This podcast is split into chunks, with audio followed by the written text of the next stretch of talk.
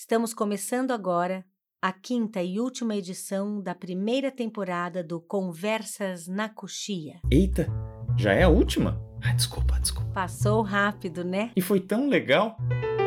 No episódio de hoje, vamos continuar a nossa conversa com a antropóloga Jane Maria Vilas Boas. Se você ainda não ouviu a primeira parte dessa conversa, basta escutar o episódio 4 do Conversas na Coxia. Não deixem de conferir. Meu nome é Ana Rosa Teza.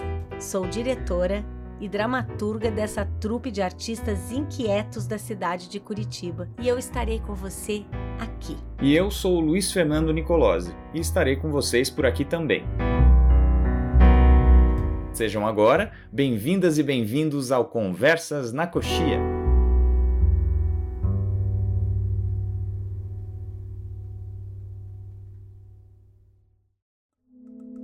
Eu tenho uma pergunta para te fazer. Eu queria te acalmar com relação ao tempo. Eu estou bem feliz porque eu recebi uma notinha aqui, ó, falando assim: não se preocupe, o programa está ótimo. Vamos fazer dois episódios. Uau! Jane, série? Quero que você conte um pouco como que andam os teus projetos, de que jeito você continua na tua vida é, caminhando para essa potência da natureza, tem um percurso de mais e mais cuidado? Olha, é, tem, tem esse, esse, esse isso que eu te falei, que a gente tentou colocar em todas as tessituras possíveis, uma discussão que quebrasse o paradigma da, da fronteira agrícola com modelos de solo, de estrutura fundiária, de de formas de produzir típicas de outras regiões e de outros biomas fosse transposto mecanicamente para a Amazônia. E eu vivenciei isso porque antes do Sebrae eu tinha sido chefe da seção de apoio social aos assentamentos. E os assentamentos, por incrível que pareça, a, o desenho deles, as poligonais, a divisão dos lotes e tal, era feito em Brasília. As pessoas não riam lá, eles pegavam papel, como diz, aqui era literalmente papel aceita tudo, porque o pessoal desenhava, pegava as informações é, de mapa, né? pegava a, topografia, não sei o que, toda a informação possível produzida por satélite, enfim, e ali plotava os quadrados dos lotes e mandava de volta para ser né, para um, um, agrimensor ir lá, marcar os lotes e tal. Ou seja, não tinha nenhuma relação com a realidade, né? Era não, uma, não. É, uma abstração era uma completa. Era uma determinação, era assim, a burocracia no seu estado mais puro, mais estúpido, mais autoritário, sendo implantado ali naquele lugar. A gente tinha um parque de reforma agrária de 10 mil famílias para cuidar, né? Tinha lugares que eu ia que você encontrava gente com malária doente, a família inteira, no começo, no meio, no fim, e eu tinha um jipe para pegar os, os que estavam piores e levar para a cidade. Era a cada caso uma escolha de Sofia, porque você ia deixar gente lá que talvez morresse, né?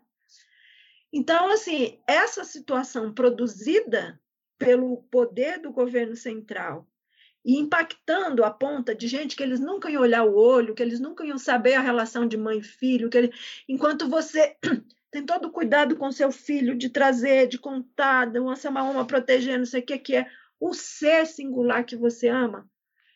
Essa situação não existe para quem está em Brasília e olha para a Amazônia, né?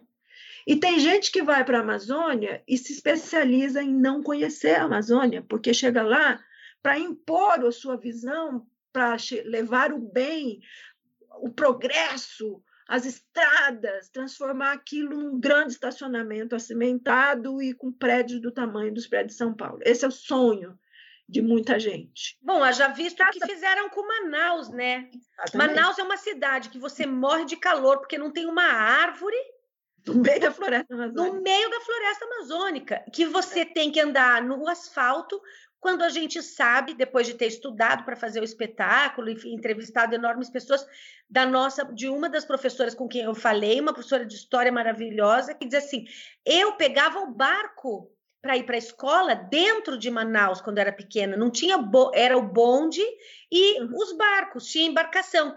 passaram cimento em todos os rios, é. em todos os igarapés que, que cruzavam Manaus. Quer dizer, é um negócio de uma estupidez que você podia ter uma Veneza ali, tropical, e você tem asfalto, nenhuma árvore, um calor que podia ser de 38 graus, vai para 50 graus. Fomos ensinados na escola que todo rio corre para o mar. E isso é tão certo para nós quanto um passo depois do outro. Mas, de uma maneira misteriosa e cheia de magia, existem rios que fazem o movimento contrário. Rios que viajam para o interior do continente e encontram o oceano verde da floresta amazônica. E mais, viajam não pelo solo, mas sim pelo ar. Esses são os importantes rios voadores, que carregam a água evaporada do Oceano Atlântico e abastecem com chuva a Amazônia. Esses rios invisíveis viajam a 2 km de distância do solo e podem ser acompanhados ou não de nuvens. As árvores, uma vez que estão cheias de água e bem alimentadas, transpiram e vão abastecendo os rios voadores. Estima-se que uma árvore frondosa como uma grande samaúma transpira em média mil litros de água por dia. Considerando toda a vasta área de nossa floresta e a grande quantidade de árvores de diferentes tamanhos, chegamos ao incrível número de 20 bilhões de litros de água por dia produzidos pela transpiração das árvores. Você ouviu certo. 20 bilhões de litros de água que abastecem toda a América Latina. Essa imensa massa de água é transportada pelos rios voadores numa longa viagem e abastecem praticamente todo o continente da América do Sul, tornando único esse fenômeno tropical que forma diferentes biomas. O movimento ambientalista, socioambientalista brasileiro, que é diferente dos verdes, tanto os americanos que são preservacionistas radicais e que não, não, não, pensam nessa é a preservação absoluta, não tem seres humanos nesse processo, ou aqueles de paisagem que são os verdes é, europeus que a gente fala que são o verde pelo verde. O Brasil produziu socioambientalismo, ou seja, nós temos povos da floresta que estão lá há, há, milênios e que convivem com a floresta e que têm um equilíbrio de relacionamento com ela, de viabilidade econômica de suas vidas e tal, e que poderiam ser parceiros de uma coisa que atendesse a eles e ao, ao padrão urbano também, quando a gente conseguisse pesquisar e conhecer todos os princípios ativos que podem virar produtos de consumo de quem vive em outros lugares, remunerando, na medida da, da vida deles, aquelas comunidades que têm os, o que a gente chama de conhecimentos associados aos recursos genéticos da Amazônia. Essa, essa visão, esse olhar, esse entendimento, ele encontra uma barreira cultural às vezes, inclusive, produzida na academia ou na, na pesquisa, como a Embrapa. Lá tem, tem um senhor nefasto na Embrapa, que se chama Evaristo Miranda, que ele tem um discurso científico que não é científico, porque a gente consegue mostrar por A mais B que ele está fazendo é uma narrativa ideológica, mas é ele que é o assessor do Bolsonaro para muitas coisas, né? para muito entendimento disso. Então, a Amazônia continua ameaçada continua muito ameaçada por, pela visão é, que ocupou o Palácio do Planalto agora, pelo senhor que foi colocado lá como ministro de Meio Ambiente, que é um agente da pecuária mais atrasada, não é da pecuária que, se pratica hoje, que, que se pratica moderna com tecnologia intensiva e que consegue produzir sem, sem fazer desmatamento e tal. É um senhor que atende aos interesses mais nefastos da mineração em São Paulo e tal, e que tá, e desmontou todo o arranjo institucional construído para aproximar as estruturas institucionais do Estado das necessidades culturais que consegue fazer a instituição dialogar e ser permeável às necessidades culturais locais, tanto da, das moradias, do modo de vida, da hidrografia, da, da mobilidade, da produção e a exploração dessa com tecnologia, né, uma biotecnologia adequada e respeitosa, tanto com os ribeirinhos, as populações tradicionais ribeirinhas, quanto os povos indígenas, que têm aí toda a sua cosmovisão, toda a sua cosmologia, é, que é um direito, né? E que tem um, um preconceito é, enorme com as pessoas que saem. Por sua vez, a gente está vendo aí na Covid um debate horrendo, onde o general Heleno, que é uma dessas pessoas que se especializou em não conhecer a Amazônia, tendo ido a, a morar na Amazônia, como ele morou na Amazônia, ele é autoridade sobre a Amazônia no governo, e isso é de uma mediocridade sem tamanho, porque ele não conhece ele se fechou, ele não estabeleceu nenhum contato, ele não Jane, tem Na, na nossa pesquisa, eu, eu entrevistei umas três pessoas em Manaus, uhum. antes de fazer o espetáculo, que nunca tinham ido de barco até pelo menos uns dois quilômetros dentro do Rio Negro. E moram a vida toda em Manaus, são de Manaus. É. Então, o negócio, assim, essa, essa é, essa coisa que separou né, a compreensão das coisas em, em essa falta de curiosidade, né? Na verdade, é. essa falta de curiosidade de algumas pessoas é desesperador. Medo do exótico, né? Você, é. do exótico medo daquilo que não é você, né? É. Medo daquilo Aonde que não é. não tem espelho, eu não vou. É. Né? Não posso me, me ver. Essa é uma visão meio narcísica da, da vida. 100%. Pois então, esse general Heleno, numa discussão aqui com a, os uma sala de situação com os povos indígenas, disse que o governo vai financiar a, a, os trabalhos de proteção contra a Covid para quem está em terras indígenas demarcadas. Se você estiver morando na cidade, você vai ser tratado como trabalhador, trabalhador rural. Eu falei, muito bem, né? O brasileiro vai morar na França e ele deixa de ser brasileiro? A embaixada não, é. não vai atender ele, nunca. É, exatamente, porque ele não está enfim, ele não, é, saiu do Brasil, aí não, não, aí o, o, os brancos que saem do Brasil e vão para a Europa continuam brasileiros. O indígena que sai sua, da sua aldeia e vai para a cidade deixa de ser índio porque ele pega no celular, porque ele tem um carro, porque ele foi para a universidade, porque ele teve contato com outros conteúdos, né? culturais. Porque ele foi fazer o que a gente chama de diplomacia. Ele foi, ele foi conhecer o que está lá fora para poder se fazer relação entre povos.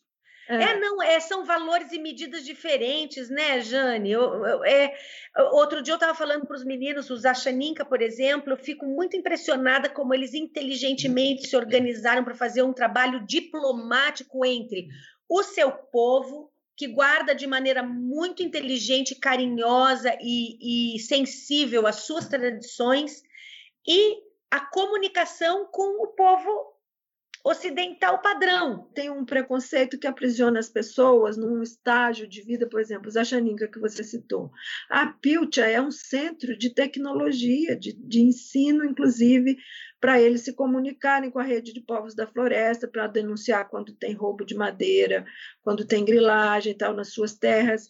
Eles são uma etnia contínua, Brasil e Peru, né? Então, essa fronteira que para nós é, uma geo, é a geopolítica que estabelece para o povo deles, é, não tem essa não tem essa linha. Eles são os axanincas que vivem no, no, lá em Taumaturgo e os que vivem no Peru, no norte do Peru, são uma continuidade étnica, né? Isso arrepia os militares, porque a fronteira é uma, é uma barreira sagrada para esses senhores, né? É. Então, qualquer coisa que transgrida isso e não obedeça a eles, é, gera uma crise psíquica de autoridade neles, né? Então, hoje, continua do mesmo jeito, Ana, em Brasília, uma luta insana para a gente tentar preservar as estruturas institucionais dedicadas a cuidar da Amazônia, é, enfraqueceram o IBAMA, é, encheram de militares da PM, da Rota Paulista, o ICMBio. Nós temos 70 milhões de unidades de conservação da natureza, que isso é às vezes é mais, às vezes maior do que vários países europeus, né? Sob guarda do ICMBio, eles fizeram uma reconcentração de uma, uma estrutura que, é, que foi produzida com com um projeto de chamada nacional para nomear o presidente do, do ICMBio, a primeira chamada. Essa estrutura foi montada para ter uma ramificação e espraiamento. Eles reconcentraram tudo isso para dar salários gordinhos para alguns apaniguados. Então, onde a gente tinha 11 pontos distribuídos no Brasil de tomada de decisão de gerenciamental, eles reconcentraram para cinco e centralizaram, né? E é, as unidades de conservação estão sendo griladas. O, o, cadastro ambiental rural, que foi uma medida muito interessante proposta, mas é autodeclaratória, eles, ela produziu mais de 10 mil declarações de propriedade dentro de terra indígena e de unidade de conservação nesse último, nessa última, esse último estímulo que o governo Bolsonaro fez para as pessoas se regularizarem mas era assim, tipo, aproveita a ocasião, né? E tem a obsessão, a febre do ouro que os garimpeiros, estimulados também por Bolsonaro, que tem um, uma alma de garimpeiro que aflora, né? É essa febre do ouro para entrar nos lugares onde tenha ouro é um absurdo ter índio em cima, é como eles falam, né? Assim, uma coisa afastável, um negócio que você remove para poder acessar aquilo que é o ouro, que é importante. E ele acha que os, os indígenas têm que sair da aldeia, que besteira morar em aldeia, vem morar conosco, que vai ser trabalhador rural, né? Não é para ser presidente do Brasil, é vir para ser trabalhador pra ser rural. Escravo. Para ser é. escravo. Então, é. a Amazônia tem outros, assim, ela continua sendo atacada pela visão de muitos brasileiros. Mas hoje a gente tem um segundo trabalho que é mais auspicioso, mas que é tão trabalhoso quanto, porque hoje você tem uma percepção das pessoas cada vez mais forte de que se a gente não parar de fazer impactos no clima, nós vamos conseguir fazer um desarranjo na biosfera, né, do planeta. E aí essas, essa, esse desarranjo, essa essa dificuldade toda, essa pode gerar uma fritura, pode alterar os oceanos, pode mexer na, na, nas calotas polares, pode desorganizar e a gente não tem a menor Já está ideia. acontecendo, né, é. Jane? A gente não tem a menor ideia de que isso avançando muito, o que, que vai resultar da, da camada externa do planeta, onde a gente habita, né? E o planeta tá, fica muito bem obrigado sem nós, mas a gente não pode ficar sem né? Essas informações que são ciência e esse povo não acha nem que a Terra considera que a Terra é plana, vai acreditar em qualquer coisa científica, né? Não. Então a guerra começa por aí. É, é a informação, o conhecimento é um negócio banido. E a Amazônia só pode sobreviver com conhecimento, porque você só ama o que você conhece. Levando-se em consideração a enorme dimensão da floresta amazônica, conhecer todas as espécies de animais não é algo simples.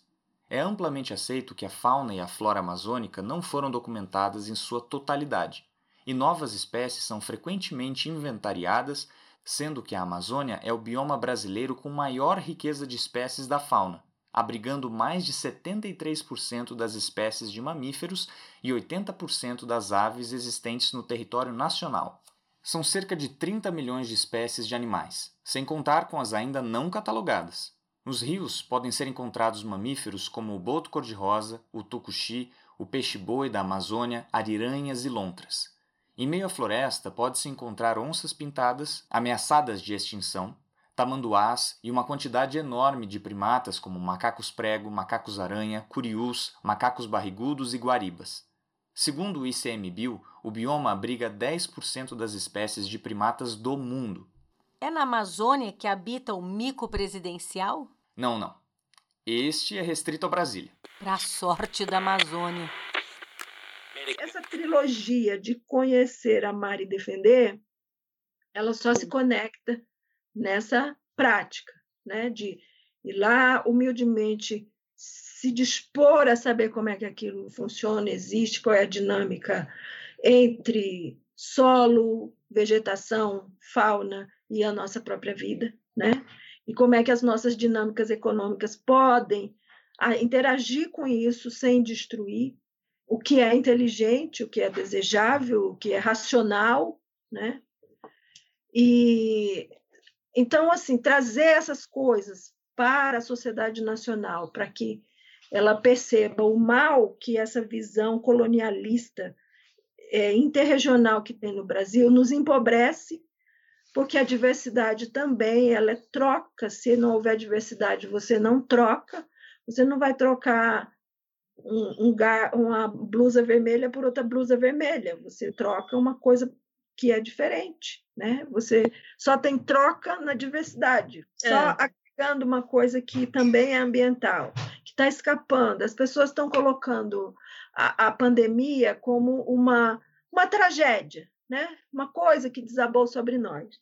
E tem uma primatologista que chama Jane Goodall, ela inclusive é premiadíssima porque ela estuda os, os primatas da, da, na África, né? ela defende, eles vivem sob ameaça também, ela é especialista em, em, em primatas, ela escreveu um artigo eh, falando que é, essa, essa pandemia ela é resultado de uma interação equivocada entre os humanos e o habitat dos outros animais.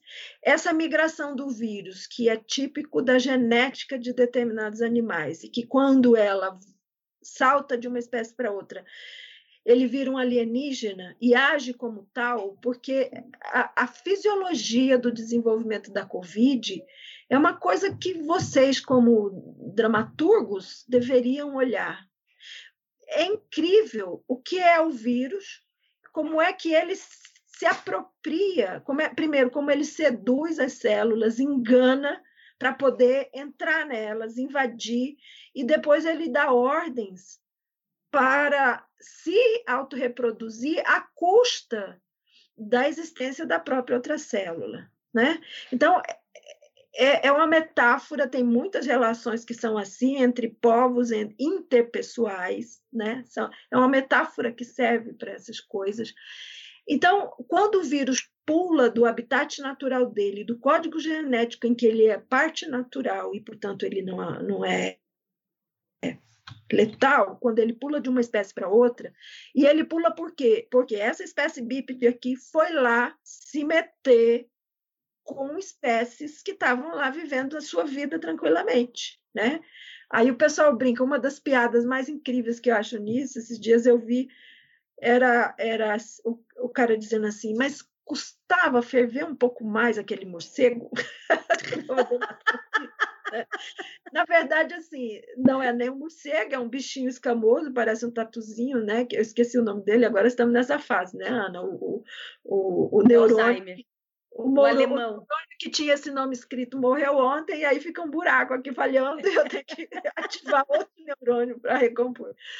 Mas é, é, esse bichinho, ele é o portador original desse vírus, e aí houve essa migração.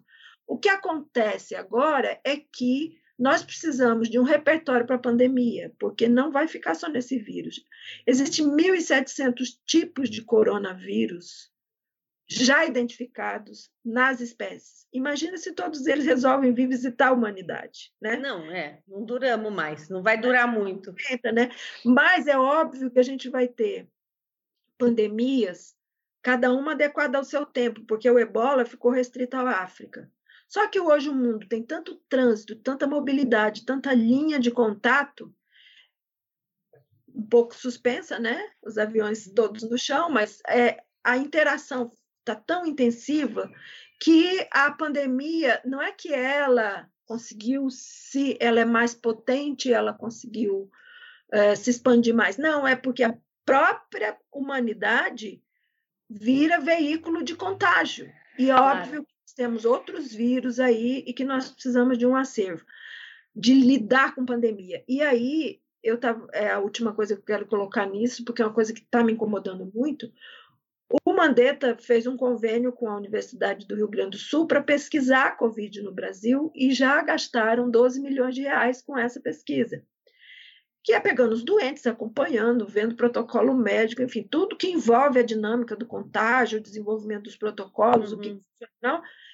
E essa é a maior pesquisa no mundo sobre isso, né? Porque também nós conseguimos aloprar no contágio, né? A gente está. Claro, quase... a gente chegou, a gente com um bom exemplo do nosso presidente, né? É. E, e, todos os seus seguidores, a gente é. conseguiu fazer o milagre da reprodução fazer dos um pães. campo de pesquisa maravilhoso, né? É, Só que agora o Pazuello não sabe se ele vai continuar isso. Quer dizer, já gastamos 12 milhões, gente, o mundo continua, se vencer a Covid-19, é muito provável que venham outras e ele não sabe se vai continuar essa pesquisa. Como é que pode entrar na cabeça de um ministro que ele deixe 12 milhões serem jogados é, no lixo? Jogados no lixo e que a gente possa não ter daí os conhecimentos necessários para ter um acervo de um repertório de ações que na próxima pandemia, pelo menos, a gente já tenha Jane, é, é, desesperador. A palavra conhecimento, pesquisa, é. ciência,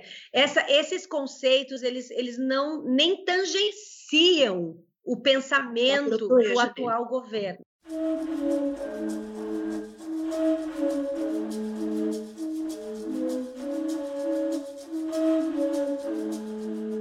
Agora eu tenho uma pergunta para te fazer. O que, que você acha dessa relação possível entre a arte e o, um caminho de sensibilização do mundo para as questões ambientais, não querendo fazer da arte um lugar é, didático ou, ou, ou, político, mas já, já fazendo. Essa pergunta eu imagino que ela teve na, na mente das pessoas quando elas resolveram lutar contra a revolução industrial e a opressão que as fábricas causavam nas pessoas, né? A exploração da, do trabalhador a ponto dele não não conseguir ter tempo para se exercer como um todo, porque eu imagino que a arte ela não é uma entidade pairante, ela é uma, uma parte da estrutura de todos nós, porque todos nós temos senso estético, Todos nós temos desejo de contemplação, todos nós temos ludismo, todos nós gostamos de ir além do que está em volta da gente e produzir coisas novas, exercendo criatividade, né? Claro que variadamente, em algumas pessoas isso é uma necessidade assim que acorda, como eu imagino que seja o teu caso, e tem gente que tem isso como uma semente com casca dormente que precisa de ficar muito tempo com insistência ali para a semente brotar. E essa pessoa é, né, não exerce isso, é meio mutilada, mas está lá. Então, é uma questão de estímulo. Então, eu acho que esse componente da, do ser humano, é, a ausência dele mutila a psique, mutila o olhar, mutila a compreensão, porque essa é uma camada de tudo, né? Ela, a estética, o ludismo, a criatividade, a fruição da beleza, a, a, o estabelecimento de códigos de contato da sensibilidade de uma pessoa com a outra, que é uma coisa subjetiva, são as pontes. Eu imagino que tudo isso ajuda você a produzir um, até um produto humano que se chama arte, né?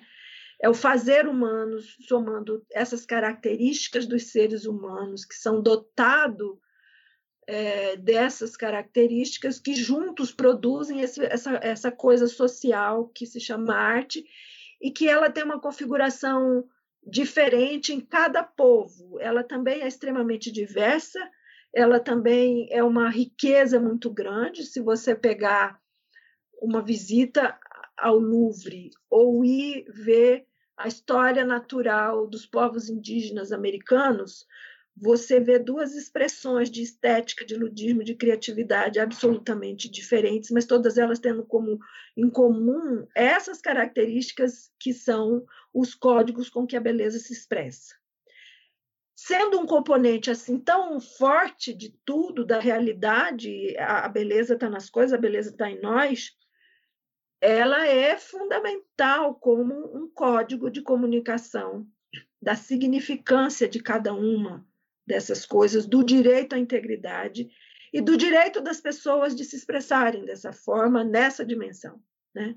Então, para mim, a arte, ela é sim, é, e eu acho que quando é, você tenta fazer arte cumprir outros papéis, você mediocriza, que é a tal do realismo socialista, quando você acha que só é arte se tiver uma chave de, de uma chave inglesa, um punho fechado, né? Um, uma foice, um martelo, um negócio assim, né? Uma luta de classe, palavras de ódio, enfim.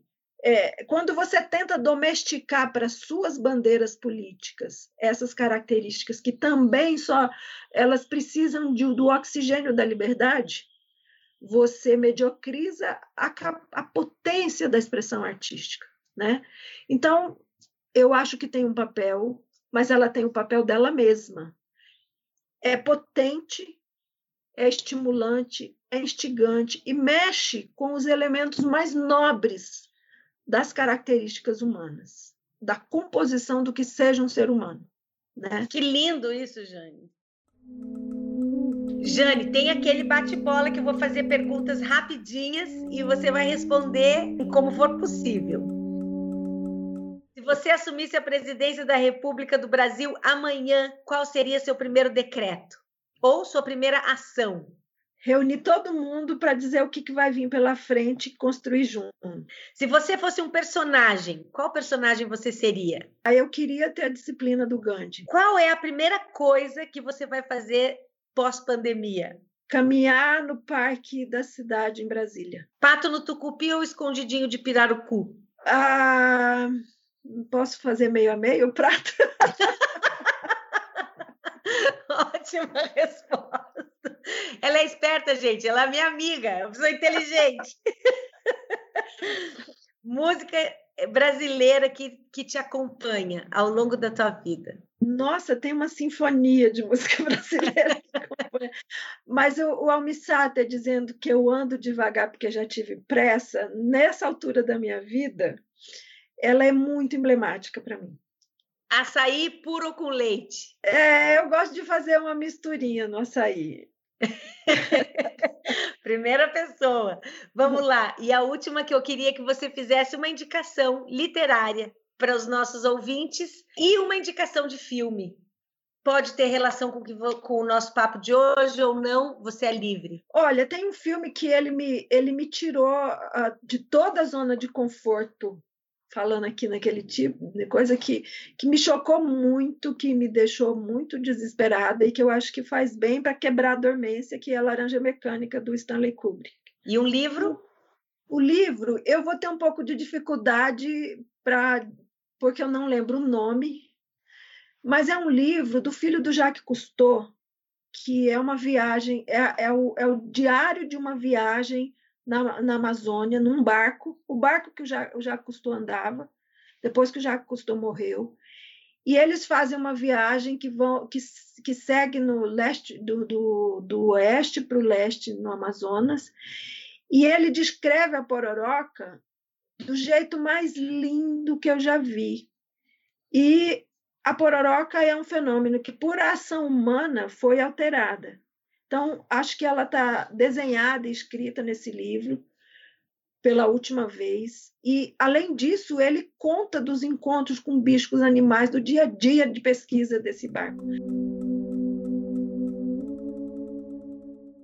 Jane, olha, não tenho palavras para dizer. Assim, a gente tem tido bate-papos incríveis. Realmente é um mundo que se abre. É uma delícia ouvir vocês pensarem assim em voz alta e a gente só teve convidados incríveis e você com certeza foi uma, um presente, assim, a tua descrição Serra do Mo acima é uma é uma peça, é uma obra de arte. a gente costuma dizer que o concreto é a condição para o maravilhoso. Então você foi um exemplo absolutamente perfeito para essa nossa máxima. A gente usa sempre para tudo que a gente faz. o teu concreto foi uma condição para o maravilhoso. É muito legal. Cara, eu estou me sentindo um general cheio de medalhas aqui. Você me deu um monte de medalhas. Meu casaco de general está cheio de medalhas aqui. Caros ouvintes, estamos muito felizes com a sua companhia durante a primeira temporada do Conversas na Coxia. Caso você queira ouvir outra vez ou recomendar algum dos episódios desta temporada, eles continuam disponíveis no Spotify, Anchor, Apple Podcast e demais plataformas, inclusive no bom e velho YouTube. Para vocês que estiveram conosco até aqui, temos uma notícia bombástica. Sai cori cori cori coxê dudu, sai corai cori cori cori coxê. Mas, mas eu não entendi essa edição. Isso é na música nossa. Meu Deus. Gente, que é isso? Que barulho. O que, que é isso, Breno? Não, Ana, a gente faz cinco vinhetas. Diz aí, Tui, na moral. Não, é, é complicado, porque ah, o pessoal do audiovisual pede, ah, vamos lá gravar música, aí gravamos sapo, gravamos flautinha, pede cinco vinhetas e daí chega aqui e não usa as nossas músicas, cara. Não, Ai, a gente ó, passa, a desculpa, gente passa a semana, mano. eu precisava de uma música que desse essa ideia de breaking news. A gente vai noticiar uma coisa nova. Como é que vocês querem que eu utilize barulho de sapo e de flautinha? Não dá. Barulho de sapo e de flautinha eu já usei nos últimos cinco mil episódios. Não, não, Realmente, tô ele é um entendendo. pouco Lari, mais- o que você ele é um pouco mais dizendo- genial do que vocês. Não, Desculpa, melhor. Tá bom, não, mas, Lari, também não precisamos entrar na. na- né, não vamos ser. Eu, eu tô entendendo. O que você está precisando é de uma vinheta para Breaking News quando a gente precisar no podcast da Velola, é isso? É, eu tava precisando, faltou aqui, eu tive que pegar da internet mesmo. Bom, Eu então fica aí com a do Rafael Infante. A Ana Rosa sempre gostou mais do pessoal do vídeo do que dos músicos. Ó, eu tenho essa proposta aí, ó. O Luiz, a- a- quando a gente quando a gente grava e manda, todo mundo acha lindo. O Luiz acha lindo, a Lari fala: "Ai, que bonito, meninos. Parabéns, obrigado. Vamos colocar, vamos colocar o nome de vocês no final do podcast." Pede para fazer videozinho de divulgação. Aí agora fica essa palhaçada de pôr de pôr de pôr o Rafael Infante fazendo essa graça no meio do nosso podcast. Ai, gente, qual que é o problema? Vocês não, Não, gente, faz assim, ó. Faz assim agora. Fica esse, fica esse. Agora fica esse. Não dá mais tempo de trocar. E aproveita já, aproveita, põe um arroba Porta dos Fundos aí lá no Insta na hora de divulgar o podcast, vai que aumenta o tanto de público. Eu vou embora aqui do Skype, só encontro vocês lá no Meet de novo. Tá Ai, bom. Beijo. Ai, não fica chateado, Breno. Vai, não, vai dar certo. Bom, depois dessa confusão toda, Luiz, afinal, qual é a notícia bombástica? A notícia, Ana, é que a partir da próxima terça-feira estará no ar, no podcast Avelola, o primeiro episódio do Boca de Cena, o programa que em sua primeira temporada dará aos seus ouvidos o sabor das palavras de Anton Chekhov, o mais incrível dramaturgo de toda a Rússia. Fui até tua casa e me disseram que estava aqui. Você bem sabe, meu amigo, que tenho duas amantes? A literatura de noite, a pescaria de dia. Você não sabe como me alegrei em ler sua carta e como me alegra em vê-lo aqui. Nesta semana, o Avelola Indica é um compilado de indicações. Isso porque o Instituto Socioambiental, ISA, tem em seu site um banco de iniciativas de apoio a diversas comunidades indígenas do nosso país, com mais de 70 iniciativas cadastradas. Para conhecer e colaborar com essas ações, acesse o site do ISA, www.socioambiental.org. Participe de ações que diminuem as diferenças cruéis que assolam o Brasil. Enquanto estamos em quarentena, mude o mundo sem sair de casa. Faça a diferença agora. Não deixe para amanhã.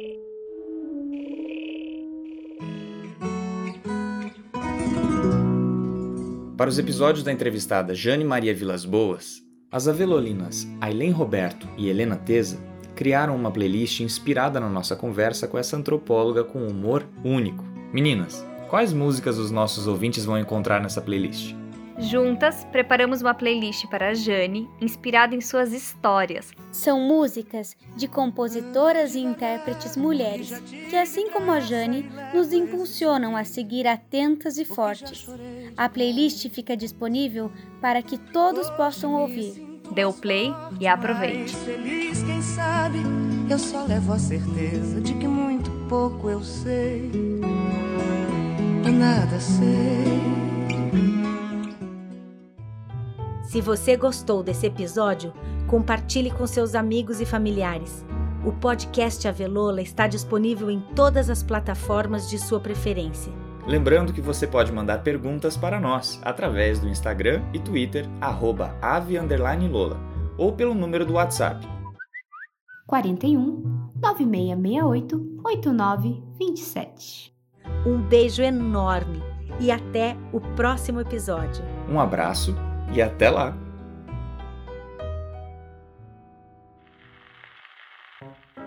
Esse episódio foi apresentado por Ana Rosa Teza e Luiz Fernando Nicolosi. Edição Larissa de Lima. Trilha sonora Breno Monte Serra e Arthur de Lima Jaime. Roteiro Trupe Avelola de Teatro.